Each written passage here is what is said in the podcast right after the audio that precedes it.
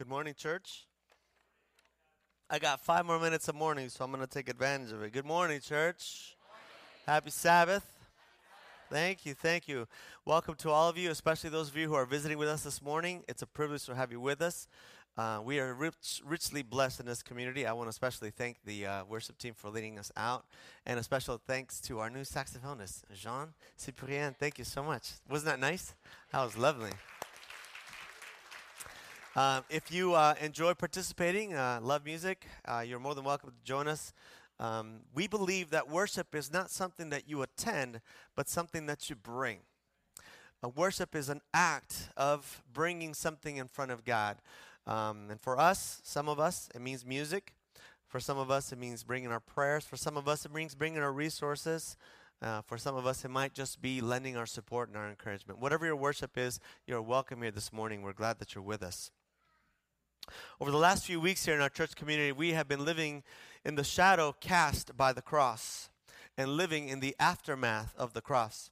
Just a couple weeks ago, we uh, remembered and celebrated Easter here on our campus, and we talked about how um, the cross is a symbol of life and a symbol of renewal and a symbol of hope around the world, but it did not start out that way.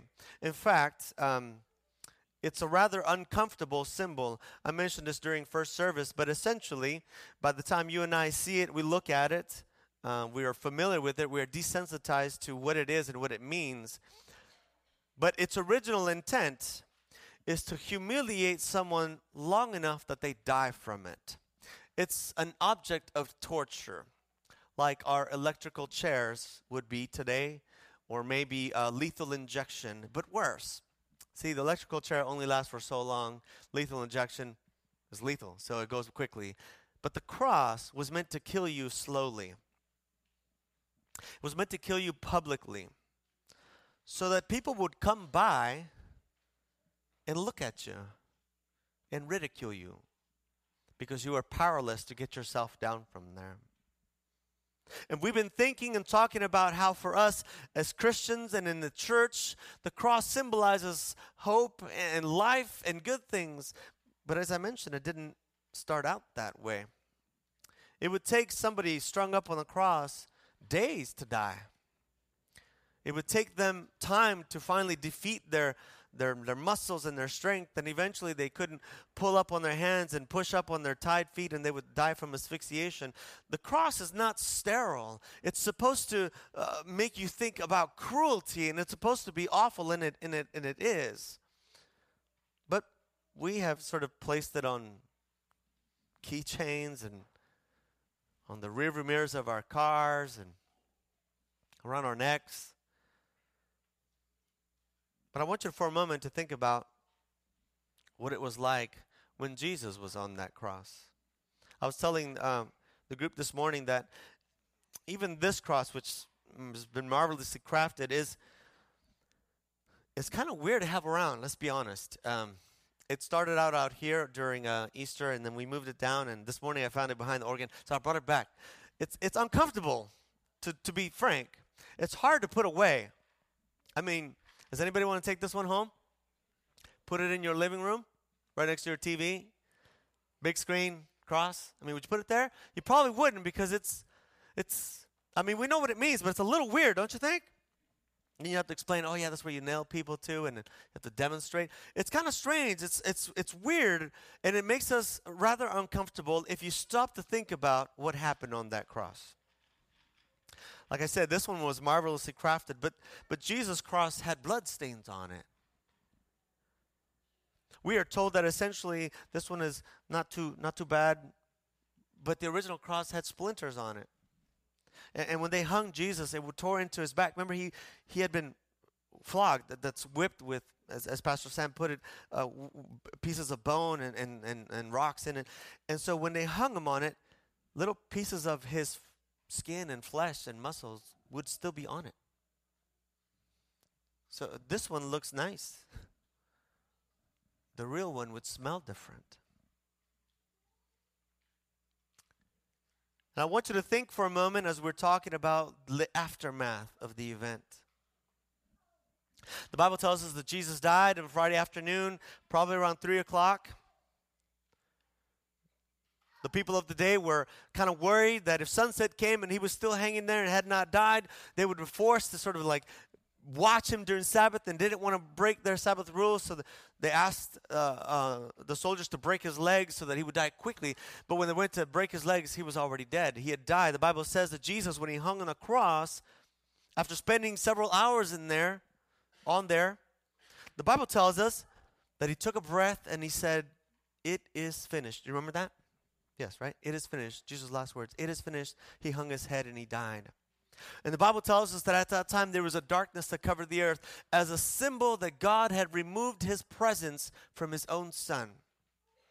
It wasn't the physical anguish that killed him. It wasn't the pain and the embarrassment and the shame that killed him. It was the weight of your sin and my sin that weighed so heavily upon him that made God look away. And when God looked away, Jesus died. That night, Friday night, they had taken Jesus' body and buried it. We've been talking about it here in, the, in church community for the last couple of weeks.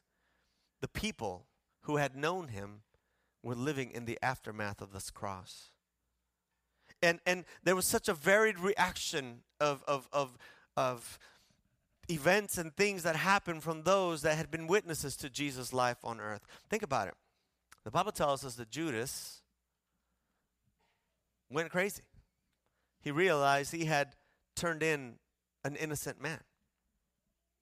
The Bible describes that he went to a field and his body burst open, guts spilled out.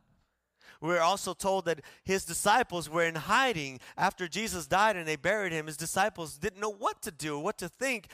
They were afraid that they might be next. Those that crucified him were probably rejoicing, grateful that they had finally put an end to this man's stories. The aftermath of the cross finds us looking at people with dashed hopes, some filled with regrets, as Pastor Sam told us a story last week. Leaders and those who had a chance, perhaps, to react differently or read a different part of the story lived and filled with regret. Some even led to suicide, perhaps. But there was certainly confusion. There was confusion because when Jesus died, his disciples didn't know what to make of it. They had thought that he would not die. They had thought that the cross was going to be an opportunity for him to flex his power. But Jesus dies and they bury him and the disciples are distraught and confused. And we're going to pick up a little bit of that story. If you would please turn to the book of Luke with me. We are in Luke 24. We studied it this morning during first service, and if you were here then, just hang on. Be patient. We are in Luke chapter 24. We've studied and talked about here at church for the last two weeks the reactions of those who came to the tomb the next day on, on Sunday, early the first week. We had Mary, we had uh, Simon, we had John, we had others who had come to see and find out what was happening. and in Luke chapter 24, we pick up the story. The Bible tells us that the women arrived at the tomb first and that they did not find Jesus there. And they went back to tell the disciples. And some of the disciples ran to the tomb where the body of Jesus had been buried. But when they got there, they found that there was nothing there. And so they were confused. They were confused because not only was he dead and he was buried, but now he just disappeared altogether. Some thought that the, the, the, the grave had been robbed.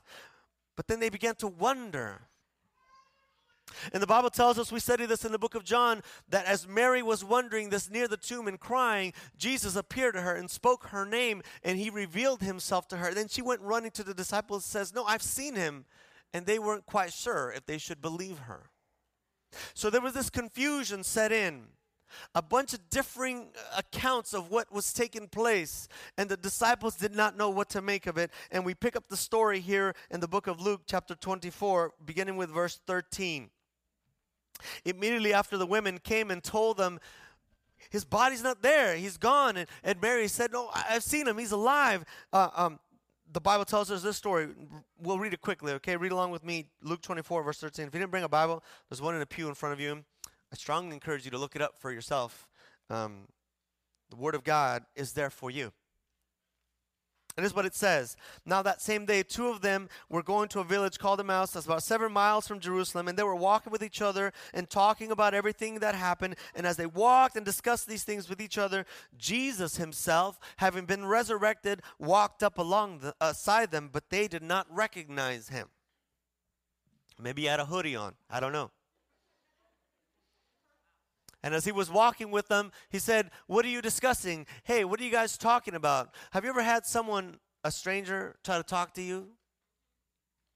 Maybe you're at the line super. Mm-hmm, I thank you very much. Somebody's listening out there. Maybe you're at the supermarket, you know, you and your friends are discussing something at a restaurant, Taco Bell, whatever. Has anybody walked up? Hey, what are you guys talking about? Has anyone done that? If it's happening, how do you respond? You usually go, uh, nothing, right? You're like, Psst. Jesus rolls up on these two people as they're walking along the way and says, Hey, what are you guys talking about? They, however, were startled. The Bible says that they stood still, their faces downcast. They didn't even want to look up. One of them, named Cleopas, asked him, Are you a visitor to Jerusalem? You must be a stranger. You can't be from around here because if you were from around here, you would know what's happened. Everyone's talking about it, unless you're the only person that hasn't heard. Look at this, what he says. Are you the only visitor, or do you not know the things that have happened here? And Jesus says, What things? What things? About Jesus of Nazareth. They respond. I'm going to go quickly here, okay? And they said, He was a prophet. And they began to describe a synopsis of everything that has just taken place, the things that you and I have been reading and discussing here for the last three weeks. They put a synopsis here. They said, uh, Jesus of Nazareth, this is verse uh, 19. He was a prophet, powerful in word and in deed before God and all the people. But the chief priests and our rulers handed him over to be sentenced to death, and they crucified him. He was a prophet, powerful. We loved him, but our rulers handed him over and they crucified him. And we, notice this, had hoped that he was the one that was going to redeem Israel. What's more, it's been three days since he died. See, right there in their synopsis, they, they really explain what they thought about Jesus that he was a prophet, somebody special, that he was powerful. Man, he could, he could say things with authority and he could do stuff. He was healing people. We've talked about that at length this, this year miracles, healings, uh, uh rescuing people with his acts. But they said, we had hoped he was going to redeem Israel. They said, despite all of this, what we thought he was going to do is he was going to politically liberate our nation. The Jews, Israel, descendants of Israel, were tired of being under oppression. They're just like you and me. They hated to pay taxes. Come on, admit it. How many of you guys were excited to, woohoo, Uncle Sam? I went to the post office on the 15th. There was a long line of people trying to put the stuff in. And I didn't see anybody laughing.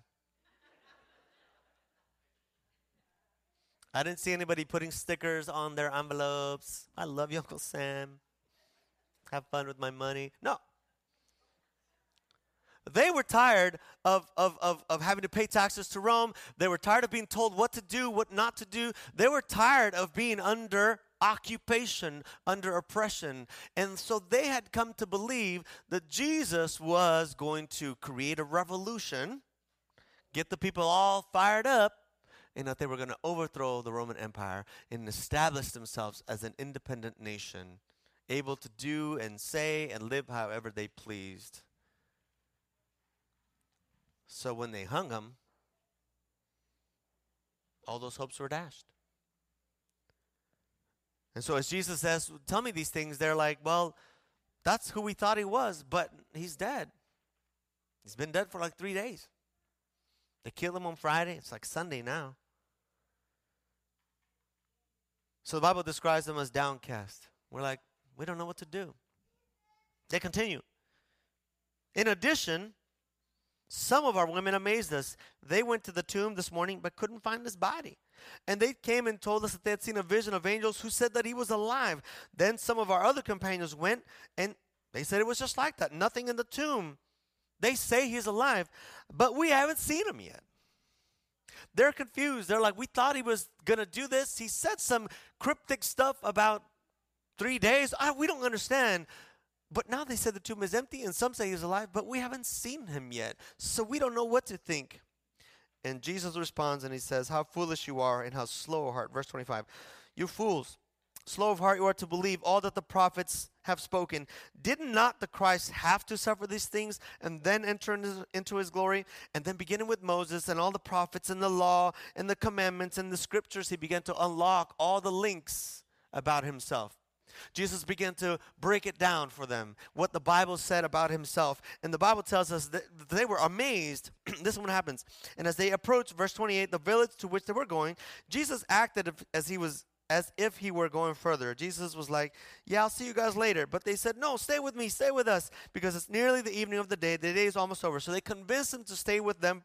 And so when they were at the table having dinner, verse 30, he took bread and broke it and gave thanks. And when he did that, they recognized him. The Bible says that their eyes were open, and suddenly they're like, Uh oh, this is Jesus when he took the bread, it was a familiar scene. He had done it in the upper room. And so when he broke the bread and blessed it and began to share it, they were like, oh. And Jesus disappeared from the sight. And they asked each other, they said to each other, Were not our hearts burning within us? They're like, It had to be him. Because when he talked to us, it was like something was going on inside. So they got excited and they got up and they ran to Jerusalem. I know I'm going kind of fast, so hang in there. They, they, they ran to Jerusalem and they found the 11. How many? 11. Because? Judas is gone. Okay. So there used to be 12, minus 1 is 11. That's what the Bible says. 11. Judas is gone. They found the 11 and all the others humbled. And they said, It's true, it's true. The Lord has risen. We saw him. He broke bread with us. And now the disciples are concerned. They've been in hiding. The 11 have been in hiding, except for the time that uh, Simon and, and John ran to the tomb. They come back and they're in hiding. They're freaking out.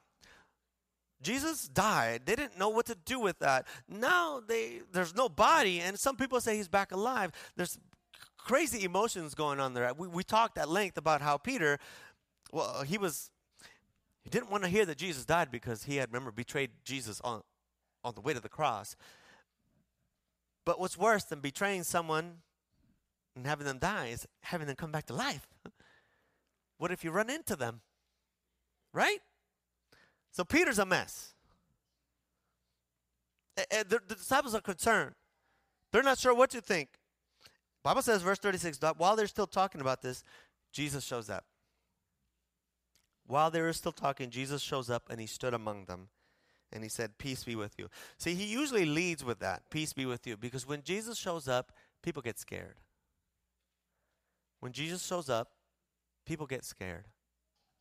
So he says, Peace be with you. And the Bible says, verse 37, they were startled and frightened, thinking that they had seen a ghost. And Jesus says, Don't be scared. Don't doubt. Look at my hands. Look at my feet. It is I. Touch and see. Ghost does not have flesh or bones as you see that I have. Jesus tried to calm their fears and said, No, it's really me. And just to make sure that they felt at ease, Jesus said, You guys got anything to eat? I'm starving. I love Jesus. He's great. He's like, guys, got anything to eat? Uh, and then they scrambled. The Bible says they found it. It's right here. I'm not making this up. Read for yourself. The Bible says they found a broiled fish, and, and then they gave it to him. They're like, uh, here. That's what I would do, right? If, if, if like Jesus showed up in my kitchen, and he'd be like, I'm starving. I would, whatever. And I'd be like, here you go. They thought they saw a ghost because the last time they saw him, he was saying, It is finished. He was bleeding, nails on his hands and on his feet. And it had been days. And Jesus says, I'm hungry. And they give him a piece of fish. And as he eats, verse 44, he says this This is what I told you. He says, I'm going to remind you of what I tried to tell you everything must be fulfilled that is written about me in the law of Moses, the prophets, and the Psalms. And then again, he began to open their eyes and their minds and make the links about how the entire Old Testament led up to the presence of Jesus and to the acts of Jesus. And the Bible says here that as he opened their minds, he told them this the Christ will suffer, that means die, but he will rise from the dead on the third day. He says, That is what I told you was going to happen. That is what has happened. And Verse 47, please look with me, please. And repentance and forgiveness of sins will be preached in his name to all nations, beginning right here in Jerusalem. And you are witnesses of these things.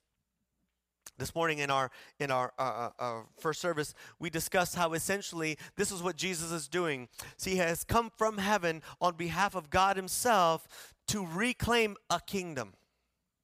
He has come because this world, which was originally God's kingdom, this was God's footstool. He made it. He created it, but we decided to take it away from God and hand it over to the prince of darkness. That's what happened in the Garden of Eden. And in the, in the Garden of Eden, the, the prince of darkness said to us, and he, and he tricked us with this. He says, We don't have to be under God's lordship. You don't have to be under his rule. Do you know that you can be like God? And Adam and Eve fell for it, and you and I do too. We fell for this idea that essentially our life will be better if we go around God and away from God. But that couldn't be further from the truth.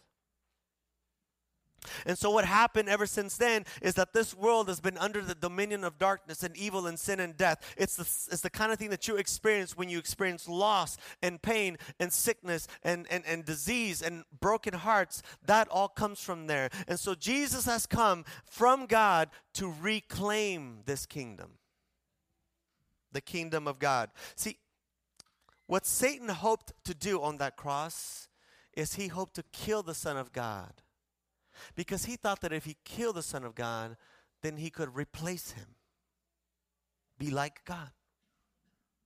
Just like the Pharisees and the Sadducees of the day, they wanted to kill Jesus to silence him and his kingdom. They wanted to crush him, destroy him, and anyone who would believe in him. And when he died, they thought they had accomplished it. Satan himself thought he had won. See, the, the, the, crucifixion is a, is a moment of victory for Satan. He thinks I've killed him. I used mm, these people to destroy God's Son. And now the universe will see that I was right all along. God is a tyrant. He cannot be trusted. He doesn't keep his word. He's a liar, and he's just holding you back. But Jesus dies to fulfill God's sense of justice and to pay the price for the sins that you and I commit. He dies for that. But Jesus resurrects to fulfill God's grace, to prove to us in the universe that God's mercy trumps his justice. That God's grace is stronger than the devil's hate that God's love has more power than even death. And Jesus rises. And when he rises, he proclaims, This is now the kingdom of God. So when he shows up with the disciples there on that, on that day, he's saying the Son of God must die, suffer, but resurrect. And when he resurrects, now repentance and forgiveness will be preached to all the world. Here's the thing the kingdom of God, Jesus is saying, is in these two things repentance and forgiveness. I'm going to break that down for you in a minute, but I just want to lay it out for you. They thought the kingdom of God was going to be a political thing. You know that even some of you think the kingdom of God is, a, is, is, like a, a earthly thing. You think that if you believe in Jesus Christ, He's going to change your situation, going to make things better for you, remove that nasty boss you're working for. You know, if I pray to Jesus hard enough, he'll get fired and whoo, I'll be the new boss. We think that Jesus is here to sort of like makes things better for us, or that somehow our community, our little church, or our denomination will rise to fame and rise to power and be able to determine things. But that's not all. That's not at all what Jesus is doing here. In fact, he says the Christ must suffer and die. But since he's resurrected, here's what's going to happen next repentance and forgiveness. That's the kingdom of God. It's got nothing to do with political power. It's got nothing to do with your material possessions, wealth, or lack thereof. It has everything to do with repentance and forgiveness. Jesus comes to reclaim the kingdom of God. The Bible tells us in the book of, of, of, Matthew that Jesus then turned to his disciples and he says, So here's the deal. All authority has been given to me. I just came back from the dead. Can anyone of you say that? Of course not. So all authority resides with me, and here's what I'm going to tell you. Therefore, you remember this? Chapter 28, it's in your bulletins, right there, the bulletin. Therefore, go. Oh, mm, don't like that word. Go. Therefore, go. Go. Make disciples. Baptize. Teach to all nations. Teach them to obey everything that I have commanded you. Remember that? That's we call it the Great Christian Commission. You've heard it if you've been around church long enough. There, therefore, go. Go into the, all the world, into all the nations. So Jesus says, I'm setting up a new kingdom. I'm reclaiming the kingdom for God. This is the kingdom repentance and forgiveness. But the minute he says that, he hands over the keys of the kingdom to the disciples. Therefore, go. And that's what's fascinating about living in the aftermath of the cross. Because the cross is a symbol of God's reclamation of his kingdom on earth. But it is not an excuse for you and I to do nothing. Because Jesus says, Now is the kingdom, but in the kingdom, you are the witnesses. So he turns to disciples there in Luke 24 and he says, this, this, this, this gospel will be preached repentance and forgiveness to all the world. But you are my witnesses to these things. You are my witnesses to these things. Tradition tells us that the book of Luke uh, continues in the book of Acts, They're written by the same author. So I'm, i want you to do is just flip, skip the book of John, as powerful as it is, and go directly to the book of Acts, chapter 1, because we'll find the same summary there. Because I want to break down the keys of the kingdom for you today. And uh, good luck to you. Here we go. Uh, Acts chapter 1, verse 1. Just go ahead and flip it over. This is what it says. In my former book, I wrote about all the things that Jesus began to do and teach until the day he was taken up to heaven after giving instructions to the Holy Spirit to the apostles he had chosen. And after his suffering, that is code word for his death, he showed himself to these men. That's what we were just talking about. And after giving many convincing proofs that he was alive, i.e., touch my hands, touch my feet, give me a piece of fish, Jesus says then that he appeared to them over 40 days and spoke about the kingdom of. Are you reading with me? Okay, we got three readers. Let me read it again. You guys follow along with me. It's verse 3. After his suffering, Acts chapter 1, he showed himself to these men, gave them many convincing proofs that he was alive, appeared over 40 days, and spoke about the kingdom of. Thank you. All right, good. You can read. Fantastic. Jesus is making sure here that you and understand, you and I understand that what he just did is he established, reestablished the kingdom of God, the kingdom of God. But watch this. Um, we're going to read through and then break it down. On one occasion, verse 4, while he was eating with them, he gave them this command Do not leave Jerusalem, wait for the gift of the Spirit, which uh, your father, which you have heard me speak about. For John baptized with water, but in a few days you'll be baptized with the Holy Spirit. So when they met together, they asked him, Look at this, verse 6 Lord, are you at this time going to restore the kingdom to Israel? It's fascinating. Jesus is like, ah, that's what I would do. Right? 40 days. Jesus has been talking about the kingdom of God. And they're like, oh, that's so awesome. And by the way, are you going to restore the kingdom to Israel? They're still sort of stuck in this earthly mode. Like, when are my situations going to change? And you know why I point that out? Because, because today, my friends, we've got to get past that. You and I have got to get past that. A lot of us have been coming to church, being part of living in the aftermath of the cross, and the only thing we can think about is what's in it for me? When is my situation going to change? I believe in you, God, and you say you died on the cross for my. Uh, yeah, I got that, all that. Hooray, kingdom of God. But what about me? Are you at this time going to fix my situation? Uh, when do I get my reward? When will I finally be in a place of like where I can say what happens? When do I get authority? When will the kingdom be mine? But Jesus came to restore the kingdom of who? God. God. So the question I have for you today is what kingdom do you belong to? Who's the king of your kingdom? Who rules your kingdom? Is it God? Is it Uncle Sam? Is it you? Jesus says, the kingdom of God. I've come to proclaim. Repent, be baptized. The kingdom of God is near, and now the kingdom of God is here. And he begins to talk to them. They're still in this confusion. Jesus says, I'm leaving. I have come to establish the kingdom of God, but I'm leaving the keys to the kingdom in your hands. You need to understand what the kingdom of God is. And so today, you and I are going to break down the keys of the kingdom. The death of Jesus Christ satisfies God's justice. The, the debt has been paid. That's no longer an issue. The resurrection of Jesus Christ establishes his authority as king. There can only be one. That's no longer an issue. The, the real question here is whether or not you're going to acknowledge his kingship or you're going to pretend that it didn't happen.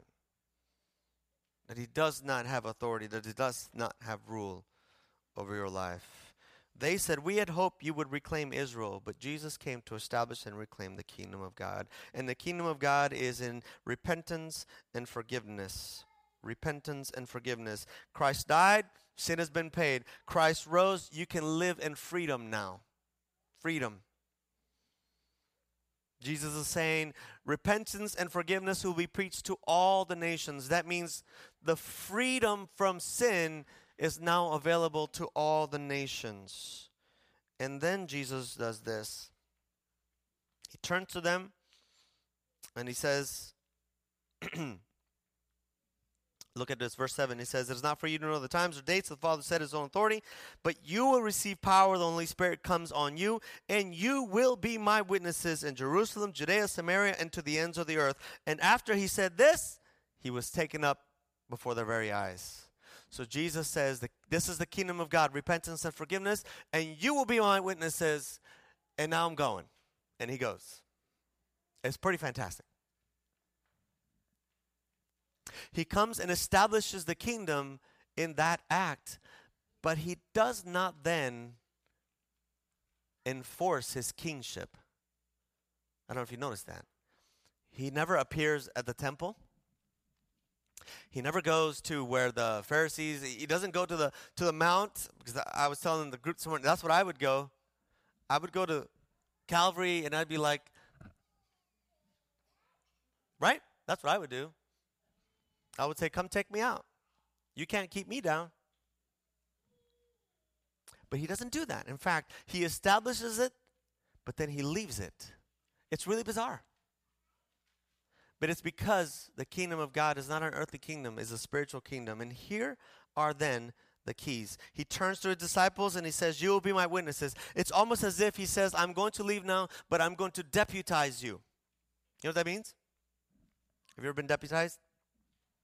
When you get deputized, you, you, you get certain authorities and powers to do certain things on behalf of someone else. It's like being knighted. Have you ever been knighted? Any knights in here? Okay, no one's been knighted, but you know what that is, right? You, you kneel before the queen, and the queen I dub thee, sir, whatever.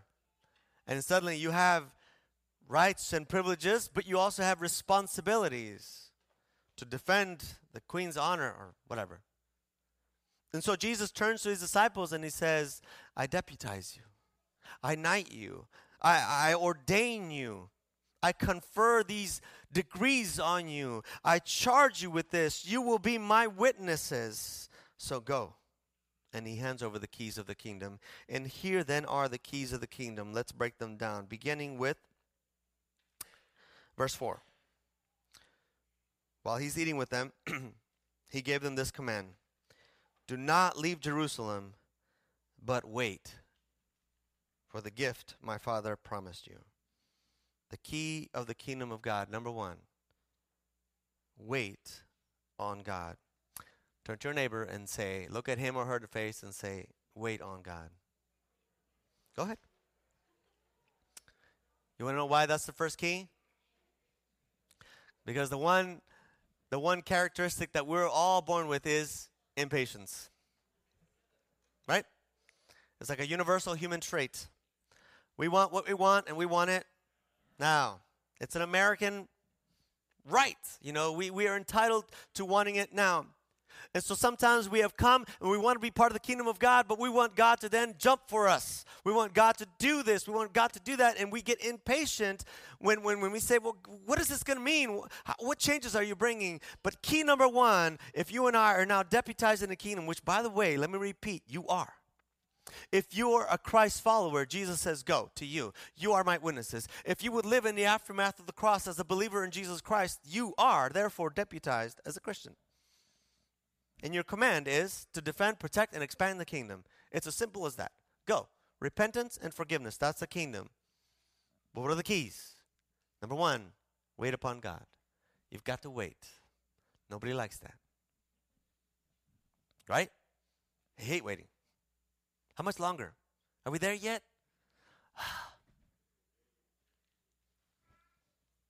but Jesus says, wait.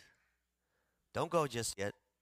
Don't leave Jerusalem, he says. Don't leave yet, but wait for the gift. You see, waiting on God is for our benefit.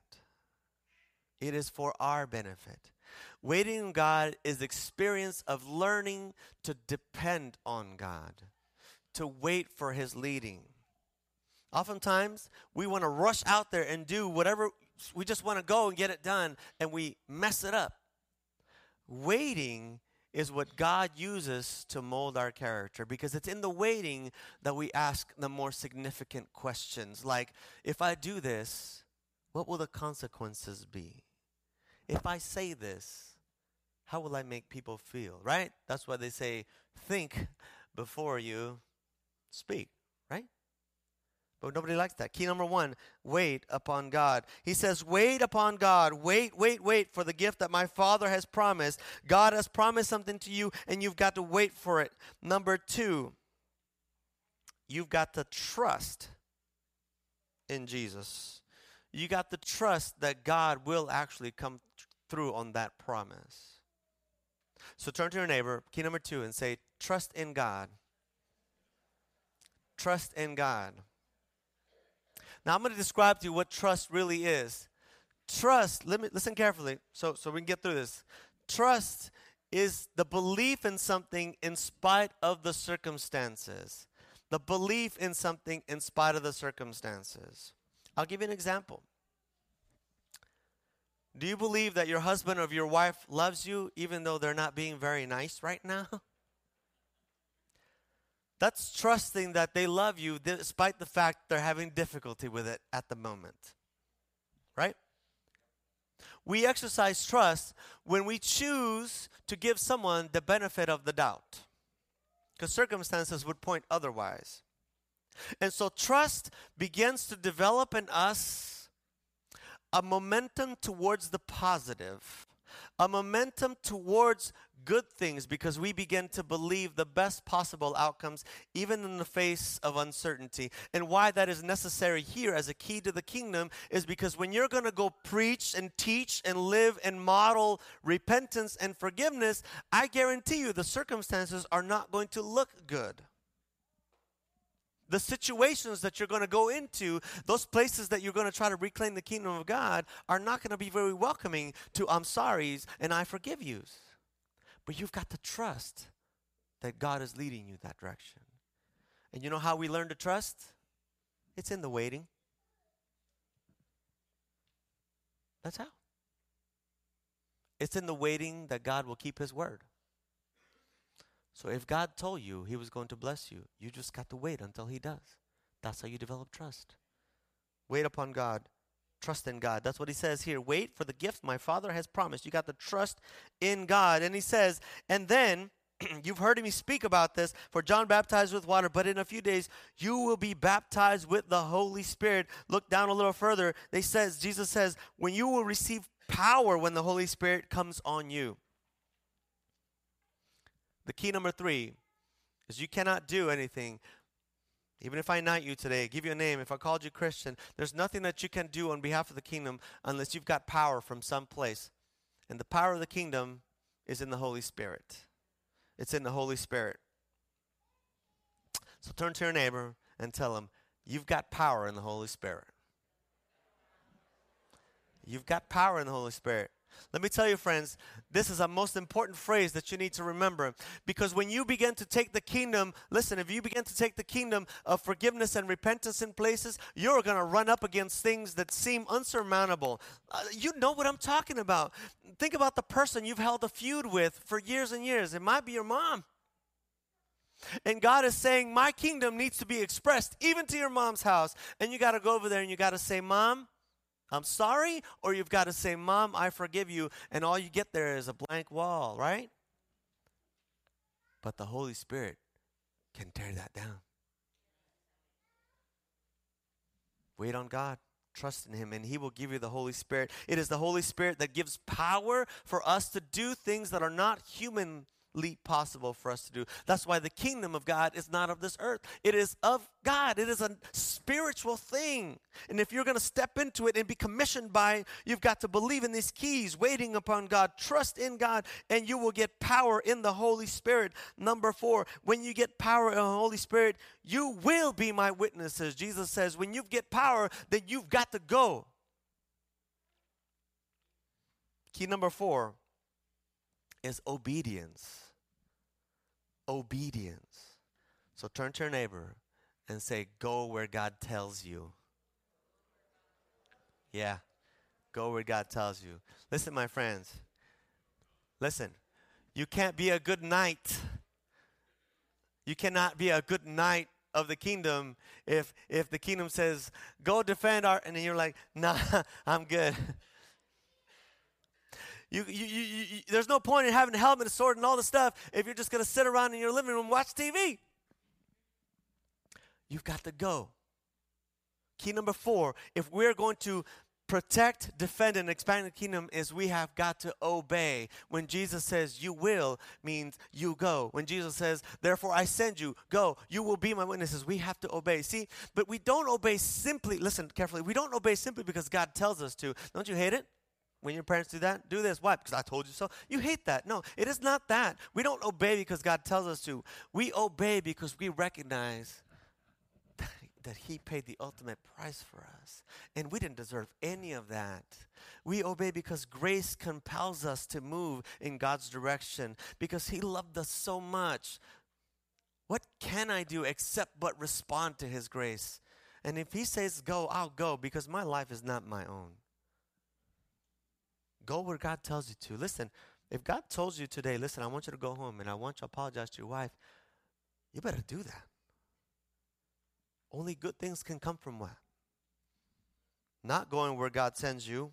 You know what happens then, right? Five little letters J O N A H. You don't want to end up in the belly of a fish, do you? Oh, you guys don't know that story? Oh, okay, sorry. Go where God tells you. There's blessings at the end of that rainbow. Key number five Jesus says, You will receive power, and, and, and the Holy Spirit will come upon you, and you will be my witnesses. You will be my witnesses. Are we are supposed to go, but what are we supposed to do? Just go, ah, I'm a Christian. No, we're supposed to be witnesses. That's the key. You've got to be a witness. I'm going to tell you the keys. You ready? This is how you get to witness the kingdom of God. It's very simple. First, turn to your neighbor and repeat after me. Or, or better yet, make sure you turn to the person you came to church with today, all right? Because I know this is going to apply. Go ahead, look at him. You look at him and say, I'm sorry.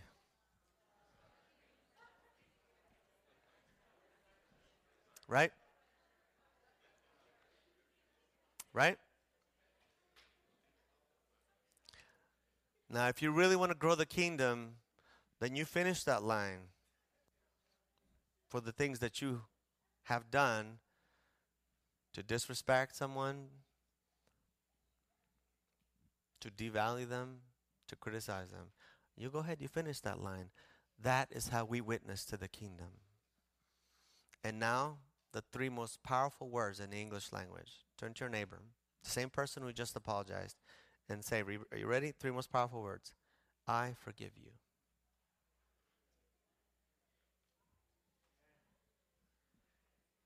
Can you feel that?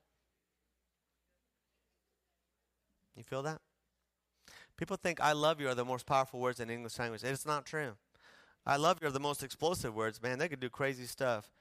But I forgive you, I forgive you, those three words, they can move mountains. Think about it. I forgive you is what brings life from death. That is how you and I witness. This is how we expand the kingdom. People think that our methods are discipling and teaching and baptizing. Yes, that's all true. But you don't witness the kingdom by saying, Here, I'm here to baptize you. Psh, no, no, no. You witness to the kingdom by those two simple acts. First, apologize. If you have done wrong, apologize. That's what repentance means. I'm sorry. I'm sorry I said these words to you. That was unkind of me. Take, take the responsibility for what you've done to hurt other people. I'm sorry. And when somebody apologizes to you, and even if they don't, I forgive you releases them from bondage. I forgive you. The three most powerful words. Just practice them at home. Try it. Go home and witness the kingdom of God in your house. When your son, your daughter does something that makes you mad, just stop, take a breath, remember the cross, remember that you've been knighted by Jesus himself, and then turn and say, I forgive you. And when you say those three words, the kingdom of God will arrive upon your house, and God will be there, and his presence will be felt by you and your family. Can you imagine that? That's what it means when Jesus says, wait, wait, wait. When the opportunity comes, the Holy Spirit will come upon you. Listen, my friends, this is going to happen to you probably today, probably tonight. You're going to be in a situation where you're going to be in some kind of conflict, and the Holy Spirit is going to show up in your ear, and He's going to say, This is the moment. This is the moment that you proclaim the kingdom of God. Say, I forgive you. And you'll be standing there with armor in hand, wondering what to do, and you'll have to decide Will I proclaim the kingdom of God or I will proclaim my kingdom? No. I don't forgive you. I'm sorry and I forgive you. Jesus says, That's how you'll be my witnesses in Judea, in Jerusalem, and in the ends of the earth. Key number six is very simple. Jesus said it. Go into all the earth, teach them, baptize them, do all those things. And remember, that I am with you. That I am with you to the very end of the age. Key number six is the presence of God. Turn to your neighbor and say, God is with you. God is with you. Listen, this is how you and I can do these amazing things. To say, I'm sorry, and to, and to say, I forgive you, that's not even human. That comes from God. But God says, I will be with you. Jesus says, I'll be with you. Wherever you go, no matter what happens, I will be with you. That's how and why you and I can step. It isn't because I've got its power, it's because I've got knowledge, because I've been trained. It's because the presence of God is with me. That's his promise. God is with you. So you can go. My friends, this this this month here in our community, we're going to be talking and thinking about growing and expanding the kingdom of God. But you have to know this. God has provided everything, but he's not out there knocking on doors. He's not out there serving hot meals. He's not out there helping people. No, he left that to us us. The keys of the kingdom are in our hands. It is our responsibility to defend, protect, and expand the kingdom. And these are the keys wait upon God, trust in God. You will have power in the Holy Spirit. Go where God tells you. And when you get there, say, I'm sorry and I forgive you, and God will be with you because God is with us.